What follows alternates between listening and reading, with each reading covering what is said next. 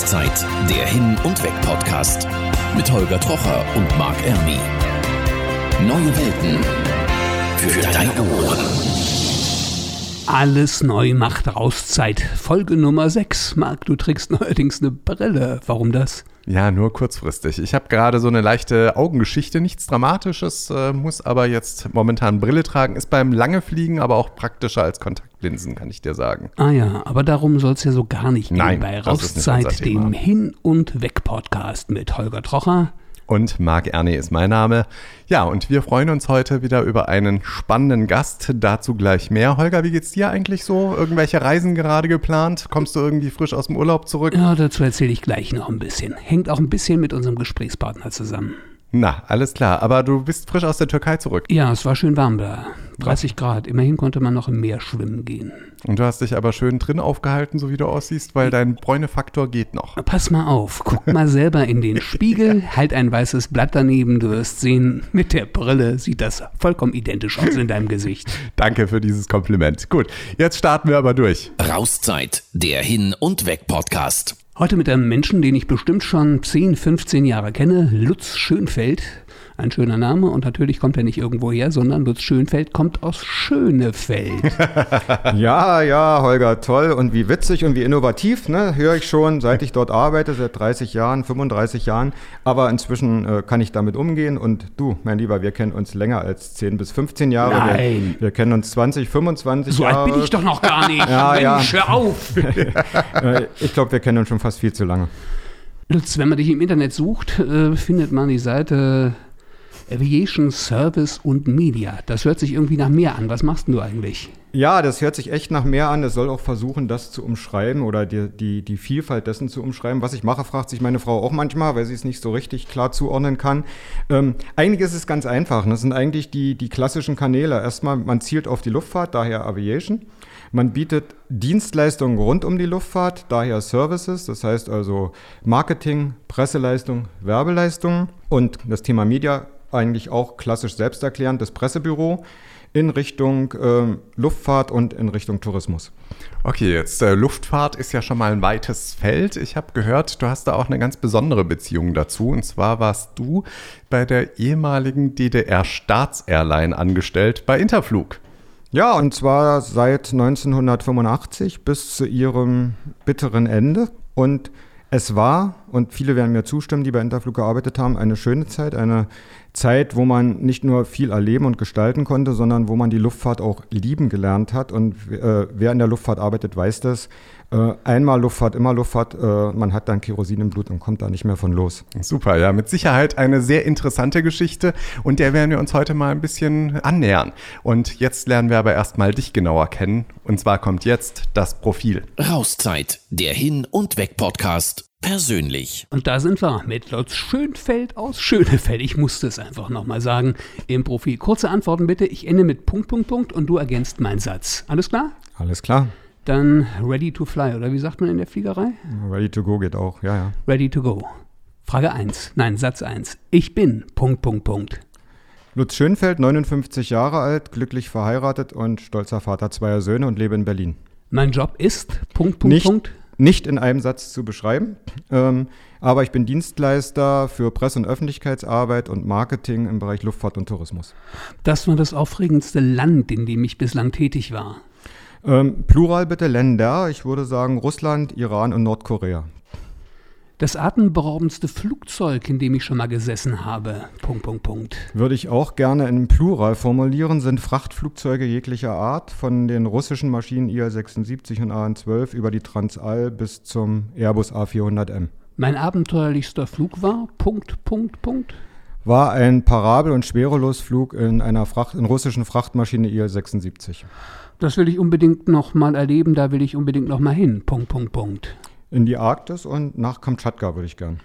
Wenn ich im Flugzeug sitze, fühle ich mich wie Punkt, Punkt, Punkt. Das wird jetzt vielleicht überraschen, nicht mehr so wohl wie früher.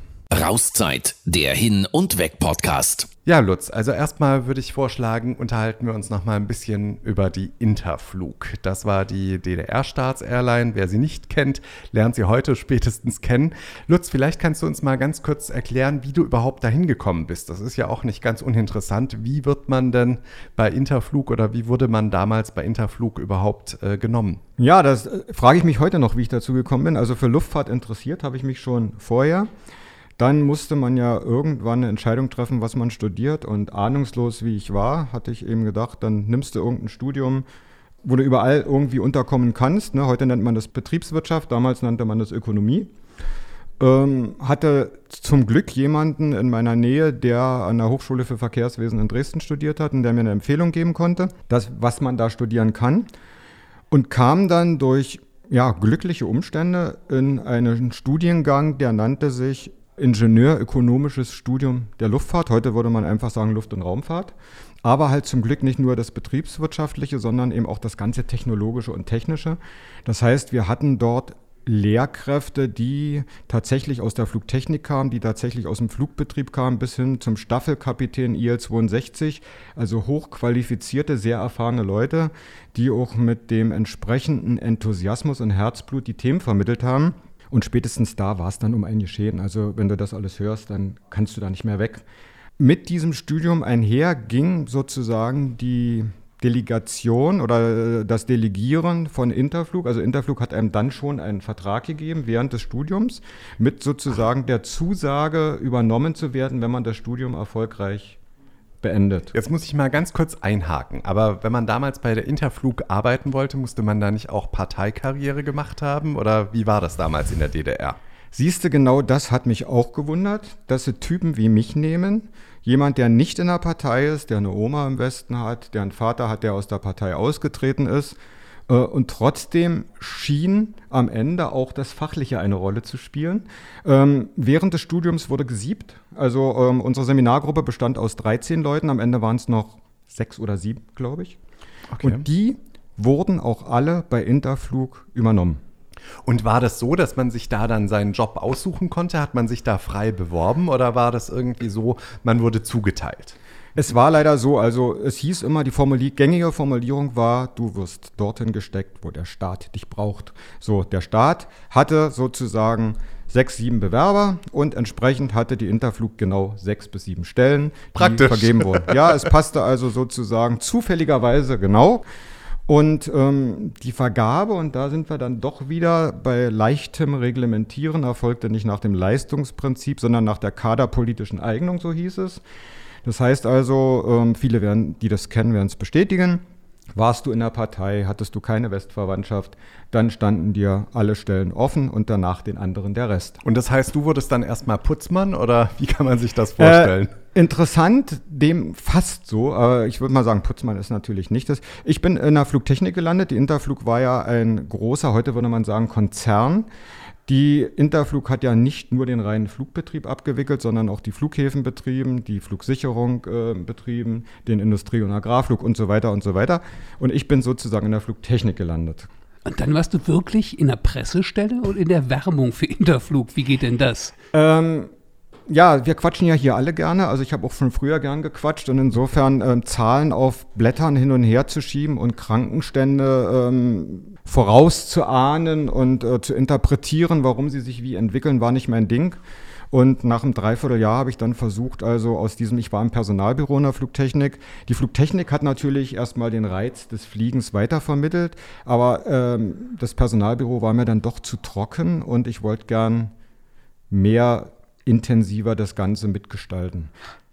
Zum Thema Werbung vielleicht. Ich erinnere mich noch, ich war schon in Berlin, als es die Mauer noch gab. Wir sind damals tatsächlich mit so einem ollen Bus nach Schönefeld gefahren und mit der Interflug, ich glaube, nach Budapest geflogen, was total billig war. Das heißt, da aus West-Berlin ja, ja, sozusagen ja, konnte war, man das auch ganz normal genau. buchen. Der und Busfahrer von der BVG hat sich hinter der Grenze erstmal eine Banane geschält und dann ist man nach Schönefeld gekommen, irgendwie in so ein Spezialterminal. Aber es muss ja richtig Werbung im Westen gegeben haben. Daran erinnere ich mich nicht mehr. Ja, die Werbung gab es schon und der West-Berlin-Markt ähm, war ja, oder die, die ähm, Leute mit Valuta, also ne, ob jetzt Westdeutschland, Westberlin, ähm, das war ja wichtig für die Interflug, für die Existenz auch der Interflug. Die Ostblocklinien waren natürlich ähm, die klassischen Linien, aber die Interflug flog ja ähm, auch interkontinental und die Interflug flog ja auch nach Westeuropa. Ne? Dann zwar nicht über das Gebiet der damaligen BRD, sondern äh, es mussten Umwege geflogen werden. Also die gerade Linie Berlin-Amsterdam war für Interflug nicht die gerade Linie, sondern führte über die Ostsee oder über die Tschechoslowakei. Also da wurde dann so ein Ein-Stunden-Flug auch mal zu zwei Stunden. Absolut korrekt, was natürlich die Produktionskosten erhöht hat, aber durch die Einnahme von harter Währung und des entsprechenden Kurses konnte das natürlich wieder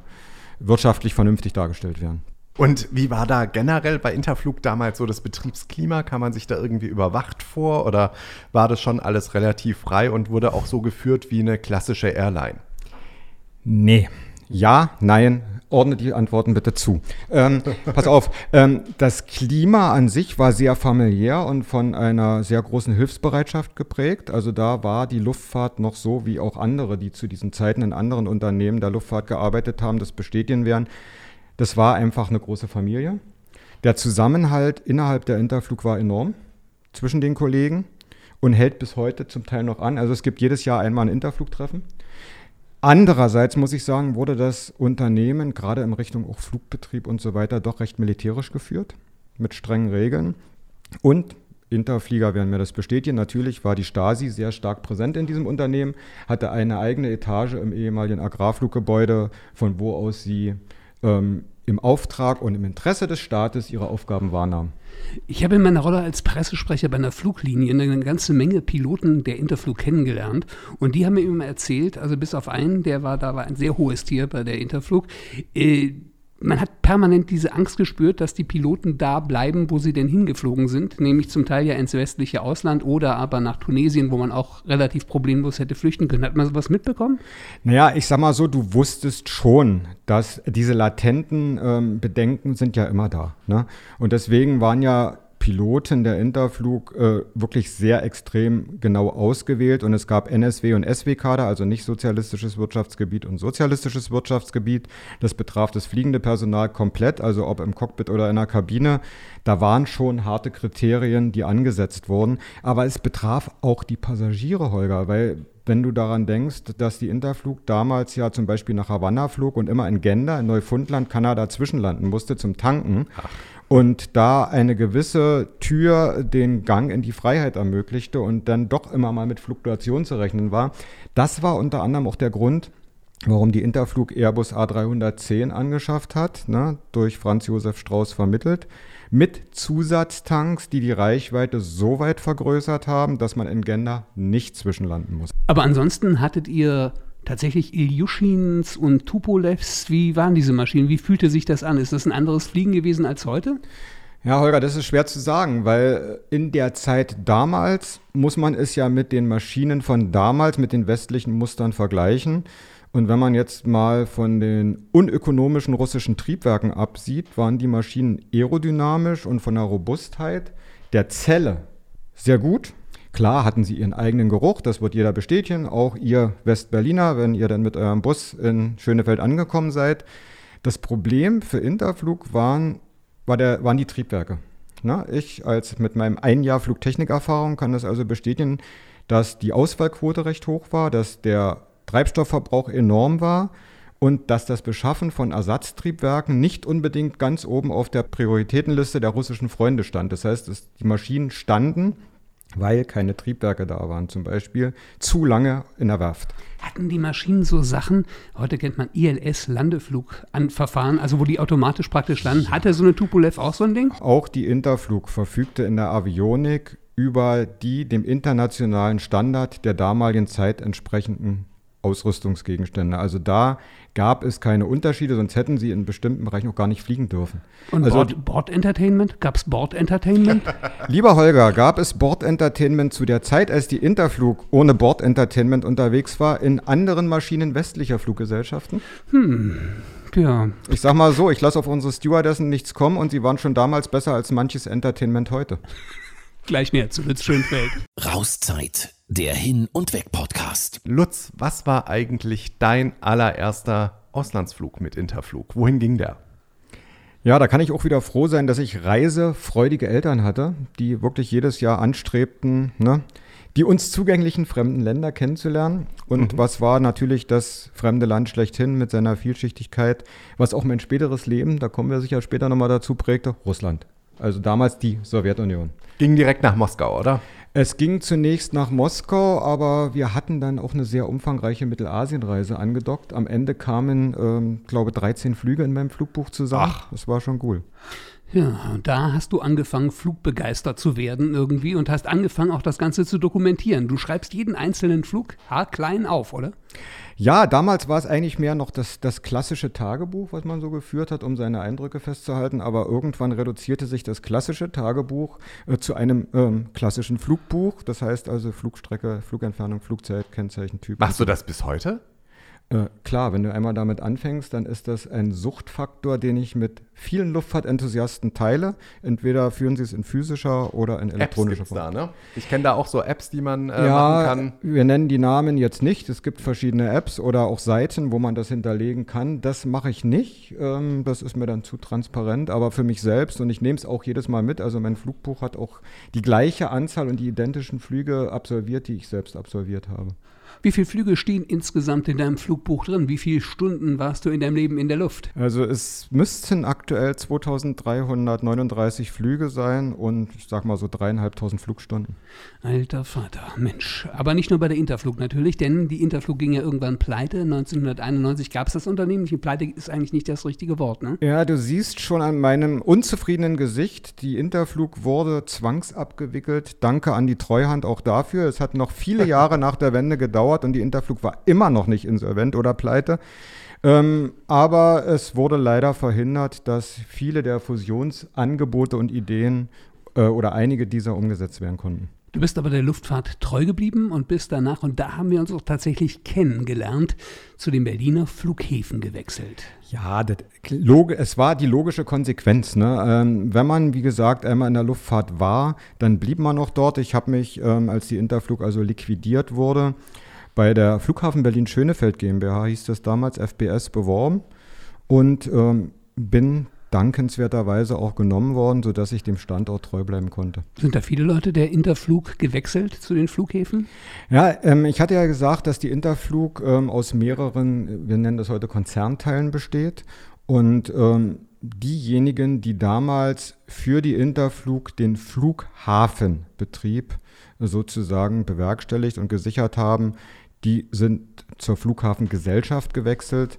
Äh, insofern war das ja eine logische Konsequenz. Du hattest qualifiziertes, sicherheitsüberprüftes, erfahrenes Fachpersonal. Was Besseres kann dir auch als Flughafenbetreiber nicht passieren, als dieses Personal zu übernehmen. Verantwortlich äh, seid ihr natürlich auch irgendwo gewesen für die Beginne des neuen Hauptstadtflughafens BER. Hast da wollte von, ich gerade auch schon fragen. Hast du von Anfang an mitgekriegt, wie es denn so um den BER steht, stand und überhaupt? Ja, naja, wir waren ja, äh, zu der Zeit war ich ja auch noch bei den Berliner Flughäfen, da waren wir natürlich in die ganze Thematik involviert. Äh, äh, auch in den Einfluss politischer Zwänge, die einen nicht unbedingt immer die Möglichkeit gaben, wirtschaftlich zu agieren und sinnvoll zu handeln. Jetzt stehst du ja nicht mehr unter politischen Zwängen.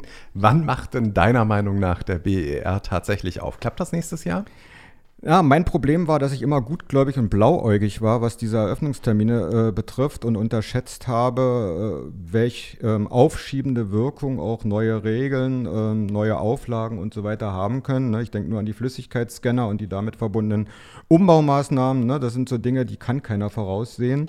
Was auch kaum jemand voraussehen wollte, waren die Kapazitätsnotwendigkeiten. Als wir damals mit 25 Millionen, glaube ich, planten, wurde uns gesagt, die Berliner sind großkotzig und größenwahnsinnig. Jetzt sagt man, wir waren dumm und dann waren nicht vorausschauend genug, äh, weil wir jetzt schon bei 37 oder 38 Millionen Bedarf sind.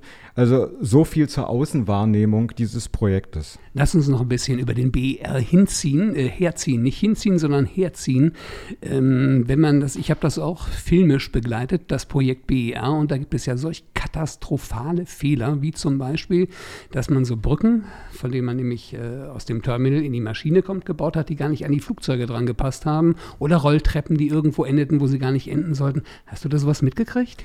Nee, das war dann auch schon langsam die Zeit. Guck mal, ich bin 2008 raus, ne, Ende 2008. Ich hatte noch das Glück, mit meinen Kollegen zusammen den ersten Spatenstich für den BER organisieren zu dürfen. Das hat auch sehr viel Spaß gemacht. Man hatte auch sehr viel kreative Möglichkeiten, ähm, sich dort auszutoben, sage ich mal, im Eventmanagement. Aber dieses ganze Thema BER ist dann nicht mehr das, wo ich noch so tief im Thema drin steckte. Ja, vielen Dank erstmal soweit. Jetzt haben wir ja noch eine weitere Rubrik und zwar geht es jetzt wieder um das Thema Recht. Rauszeit, der Hin- und Weg-Podcast. Recht. Auch heute wieder im Studio Jörn Freudenberg, Rechtsanwalt aus Berlin und Brandenburg. Hallo Jörn. Hallo Holger. Bist schon wieder so braun? Warst du schon wieder im Urlaub? Aber nur kurz. Wart's ab, bei diesem eher pikanten Fall wird dir die Farbe schon ein wenig aus dem Gesicht weichen. Rauszeit, der Fall. Judith ist 37 Jahre alt und hat sich gerade die Brüste vergrößern lassen. Ein echter Hingucker. Und das Schöne, bald steht der Trip nach LA an. Dort will Judith nackt am Strand von Malibu liegen. Das macht sie dann auch. Doch wenig später erscheint die örtliche Polizei vor Ort und will Judith verhaften. FKK sei schließlich in Kalifornien verboten. Pikant, pikant. Und nun? Wirklich pikant. Also sie hätte echt ihre Sachen einfach anlassen sollen, weil in Amerika musst du einfach damit rechnen, FKK ist überall verboten, dann auch ein entsprechendes Bußgeld zu zahlen. Geht das für die ganzen USA oder nur für einige Städte? Man kann sagen, das gilt für die ganzen USA. Es gibt kleine Mini-Strandbereiche, da darf man mal oben ohne sein, aber ansonsten ist es verboten. Das heißt, ganz nackig ist überall wahrscheinlich tabu. Komplett tabu, das kann man komplett vergessen. In Amerika sollte man also tunlichst unterlassen. Es geht ja sogar so weit, du solltest nicht mal deine Kinder fotografieren, wenn die nicht richtig angezogen sind. Das könnte schon anstößig wirken und äh, eine Strafanzeige wegen eventuell Pornografie oder dergleichen nach sich ziehen. Aber die dürfen da schon nackt rumlaufen oder müssen die Kinder auch was Die anhaben? müssen auch was anhaben, auf jeden Fall. Das heißt, wer eine FKK-Reise plant, sollte wirklich gut planen, wo er denn hinfährt. Die ganzen muslimischen Länder fallen ja auch schon mal weg. Wie ist es in Asien? Hast du da Erfahrungswerte? Ja, im Grunde genommen sollte er in Europa bleiben. FKK geht im Prinzip am besten nur in Westeuropa. Judith hat Glück gehabt. Sie wurde von der Polizei wieder entlassen, hat eine Abmahnung bekommen und soll sich nie wieder mit nackten Brüsten an den Strand von Malibu legen. Rauszeit, der Hin- und Weg-Podcast. Von der Interflug bis zu den Berliner Flughäfen ist ja schon mal eine große Reise, die sich bei dir, Lutz Schönfeld, allerdings meistens rund um den Flughafen Schönefeld gedreht hat. Was kam denn danach? Da war es wieder, da musste es wieder sein. Die Kreativität des Jawohl. Witzes. Jawohl, immer drauf. Ähm, ja, ich sag mal so. Also am Ende hatte ich ja noch das Glück, bevor ich also die Flughäfen verlassen habe, dass ich auch das Red Bull Air Race noch machen konnte. Viele Das was? Ähm, dieses Red Bull Air Race, das ist eigentlich das, wo natürlich die Umweltschützer als erstes gerne wieder was sagen würden, mit Recht. Ähm, eine ja, Sportveranstaltung, die jetzt, glaube ich, auch eingestellt wurde, wo mit Flugzeugen, Pylonen Strecken nach Zeit durchflogen wurden, die immer auf der Suche waren, also der Veranstalter immer auf der Suche war nach attraktiven, lukrativen Standorten und die ähm, eine Anfrage auch bei den Berliner Flughäfen hatten, das machen zu wollen in Tempelhof. Und ähm, ich war zu dieser Zeit, oder unser Team war als im, fürs Eventmanagement verantwortlich und ich bekam das Ding auf den Tisch mit dem Hinweis, mach es oder sag es ab. Naja, und das ist ja dann immer so eine Herausforderung, die man spürt. Ne? Absagen ist einfach, machen sollte man dann schon versuchen. Und wir haben es auch echt geschafft, ähm, im Verbund auch mit den Behörden, äh, mit den unterschiedlichsten Behörden, mit den Verantwortlichen der äh, zuständigen Be Bezirke und so weiter, dieses Air Race nach Tempelhof zu holen und dort eigentlich für den Standort sehr ähm, wirkungsvolle Bilder zu produzieren. Ja, ich erinnere mich noch, das war damals eine sehr krasse Geschichte. Hat wirklich mitten in der Innenstadt im Prinzip ein Slalomrennen. Ja, was sind, wann sind das Doppeldecker? Nee, sind keine Nee, Doppeldecker. nee, nee, nee, das gewesen, sind Kunstflugmaschinen, ähm, sehr leistungsfähige Kunstflugmaschinen, die genau im, auf dem Areal des Flughafen Tempelhof ähm, diese Pylonenstrecke durchflogen haben. Der Flugbetrieb wurde in der Zeit angepasst, also der normal existierende Linienflugbetrieb, sodass das praktisch funktioniert hat. spektakuläre Flugprojekte. Das ist so ein bisschen jetzt deine Baustelle heutzutage. Du arbeitest zum Beispiel, was ist das, ein Unternehmen oder ist das ein Zusammenschluss? Die nennen sich Air Events. Ja, Air Events ist ähm, offiziell natürlich ein Unternehmen, sonst könnte es nicht agieren, ist aber, ähm, ja, Zusammenschluss klingt irgendwie negativ. Es sind Enthusiasten, Luftfahrtenthusiasten und Profis, die für Luftfahrtinteressierte ähm, spezielle Events organisieren und ähm, mit den Events, die sie organisiert haben, auch sehr erfolgreich sind. Und da haben wir schon mal zusammen 16 Stunden in einem Flugzeug gehockt und sind wohin geflogen? Ähm, darf ich dich korrigieren? Es waren elf, sonst würden, würdest du die ersten Anrufe kriegen. Welches ich flieg, Flugzeug? Ich fliege immer 16 Stunden. Welches Flugzeug bleibt 16 Stunden in der Luft? Nicht wahr? Das ist, reduziert sich dann langsam.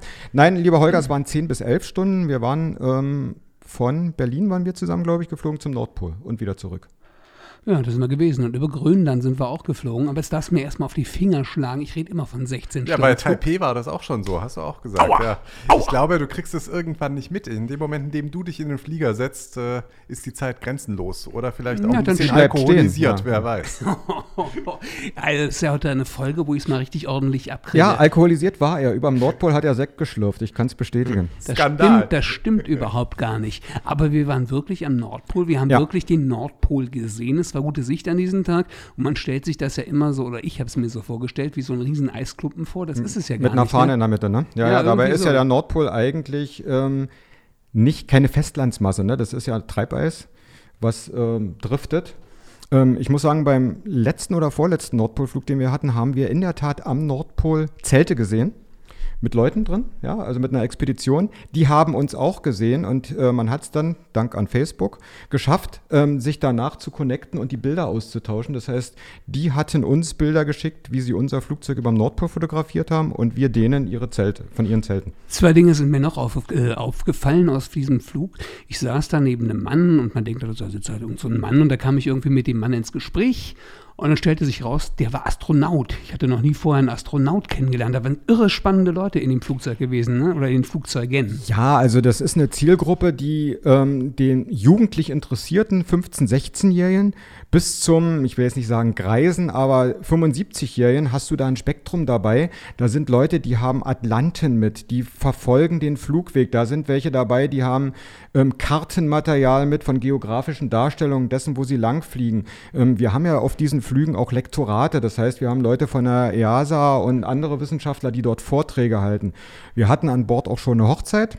Wo der Kapitän fast überm Nordpol Ich ein. weiß nicht, ich weiß nicht, ich weiß nicht. Nee, nee, leider nicht, Holger. Wir, für dich heben wir uns noch eine Steigerung dann auf. Nein, aber wir hatten dort eine, Hochzeits-, eine Hochzeitsgesellschaft und die waren dann auch wirklich im Brautkleid und im Smoking und der Kapitän hat sie getraut. Also das sind geile Sachen, die du da oben erlebst. Und dann kannst du das nach deutschem Recht machen oder sind die dann das- arktisch getraut? Naja, du weißt ja, äh, Kapitäne dürfen, aber es wird dann natürlich standesamtlich nochmal äh, nachvollzogen. Aber die Emotionalität quasi überm Nordpol, und die haben beide in der Luftfahrt gearbeitet, Unternehmen möchte ich nicht nennen, aber überm Nordpol getraut. Luftfahrt, Leute, die in der Luftfahrt beschäftigt sind. Was geht da noch geiler? Also was ich die, bei diesem Flug, um da nochmal darauf zurückzukommen, viel äh, spektakulärer fand als den Nordpol, war eigentlich ein Tiefflug über Grönland.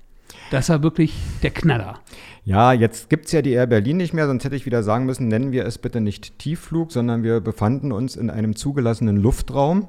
Ähm, so war es auch. Also die Genehmigungen müssen alle vorher eingeholt werden. Bei so einem Nordpolflug betrifft das so viele Anrainerstaaten, dass es ein ungeheurer Aufwand war, das zu organisieren. Ähm, natürlich waren auch immer die Umweltaspekte äh, zu berücksichtigen, deswegen gab es zugelassene Flugstrecken, zugelassene Flughöhen. Ähm, aber ich gebe dir völlig recht, lieber Holger. Ähm, eine Treibeisfläche ist nicht so spektakulär, es sei denn, du bist über dem Nordpol und siehst dann ähm, die Anzeige aus dem Cockpit übertragen, wie der Kreiselkompass immer sich im Kreis dreht, weil es nur noch nach Süden geht. Aber fürs Auge ist die grönländische Küste unglaublich schön. Ja, das glaube ich. Ich bin auch öfter über Grönland geflogen, allerdings immer auf etwas höherer Höhe. Von daher, da sieht man dann immer nur so Konturen. Aber ich finde auch, dass Grönland generell, wenn es dann so arktisch wird und man da nur noch Schnee und diese ganzen Schnee- und Eisberge Und die Gletscher, sieht, die Gletscher, Die Gletscher schon sehr spektakulär, das ist keine Frage. Dazu aber noch eine Sache, das heißt, also Air Events macht jetzt aber auch aktuell noch Sachen oder ist das mit dem Tod von Air Berlin eher durch? Also ich sag mal so, ähm, Air Berlin war ein sehr starker, ein sehr verlässlicher, ein sehr engagierter Partner für unsere Projekte. Wir hatten ja neben diesen Nordpolflügen, hatten wir unter anderem auch so eine Flight Academy für Luftfahrtinteressierte und Leute, die vielleicht ein bisschen Flugangst hatten, war das so ein fast ganztägiges Programm aus Theorie und Werftbesuch und ein Erfahrungsflug, wo ähm, erfahrene Air Berlin-Leute auch den Fluggästen alles erklärt haben rund ums Fliegen. Warum fliegt ein Flugzeug? Wie funktioniert die Technik? Warum sind die Geräusche, wie sie sind? Alles sowas. Wir haben es dann mit Germania, was die Flight Academy betrifft, wieder neu aufgestellt. Also auch eher ein kurzes Gastspiel dann? Ähm, zu kurz, weil wir haben drei Wochen vor dem ersten Termin ist die Germania dann in Nein. Insolvenz gegangen. Oh nein, okay. So, also insofern ist es für Air-Events im Moment, was die Projekte anbetrifft, schwierig. Eins haben wir noch, was wir unterstützen. Genau, jetzt gibt es nämlich einen äh, Flug zu den Polarlichtern und Holger und ich sind da auch mit dabei. Genau da werden wir auch so knapp nördlich der äh, Färöerinseln einen Podcast aufzeichnen. Jetzt kommen aber erstmal die Reisenews mit Marc.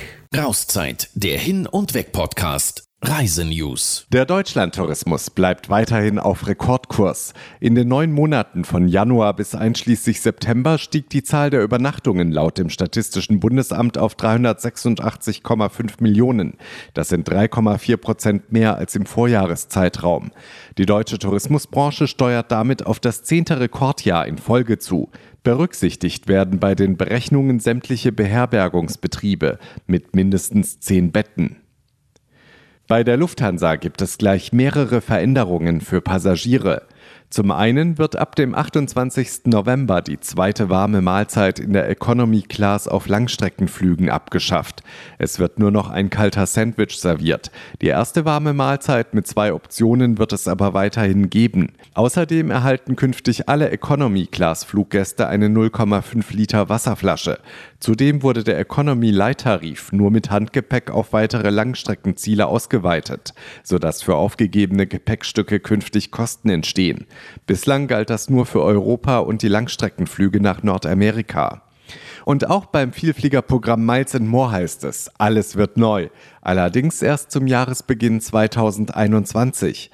Bei den regulären Meilen, die für Freiflüge oder sonstige Prämien eingesetzt werden können, soll erstmal alles beim Alten bleiben. Aber bei der Erreichung des Status gibt es künftig Punkte statt Meilen. Der Status ist dann auch nur noch ein Kalenderjahr gültig statt bislang zwei. Mit einem Vielfliegerstatus sind verschiedene Vorteile wie der Loungezugang oder bevorzugtes Boarding bei den Flugreisen verbunden.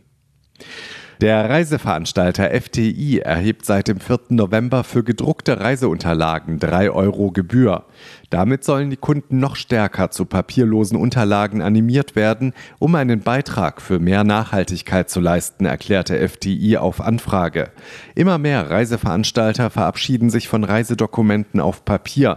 Bei TUI gibt es schon seit Ende 2016 keine gedruckten Unterlagen mehr. Rauszeit, der Hin- und Weg-Podcast. Heute mit Lutz Schönfeld und Lutz, du machst immer noch eine ganze Menge.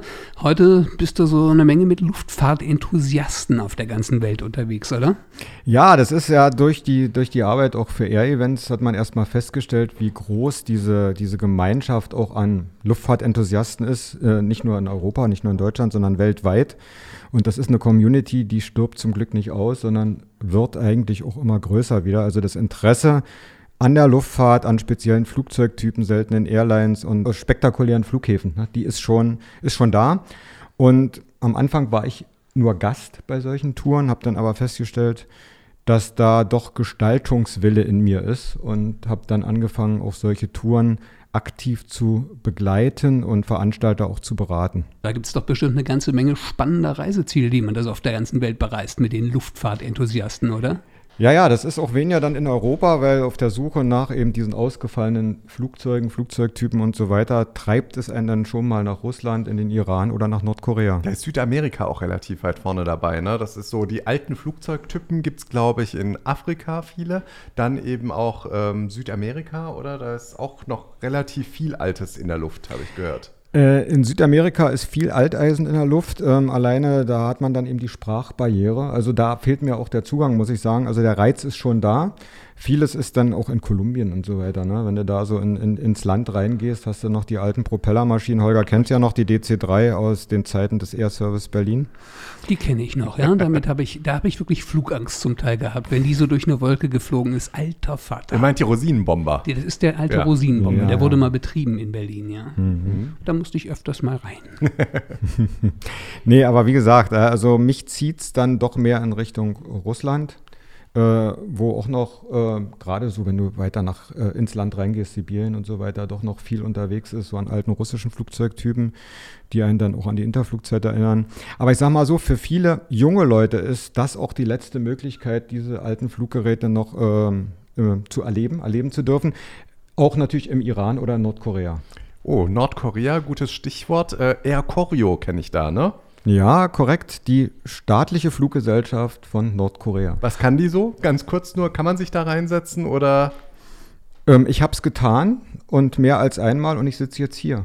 Nordkorea, ein spannendes Thema. Da geht es ja nicht nur um die Flugzeuge, um die Airline äh, Air Korea, wie heißen die? Air Koryo. Air Koryo, habe ich auch noch nicht gewusst. Aber du warst in Nordkorea ganz viel in Russland unterwegs. Lutz, vielen Dank, da müssen wir viel mehr drüber Gerne. erfahren. Und das machen wir einfach in der nächsten Folge bei der nächsten Rauszeit mit Holger Trocher. Und Marc Ernie. Rauszeit, der Hin- und Weg-Podcast. Jeden zweiten Freitag neu bei Podnews und auf allen wichtigen Podcast-Portalen.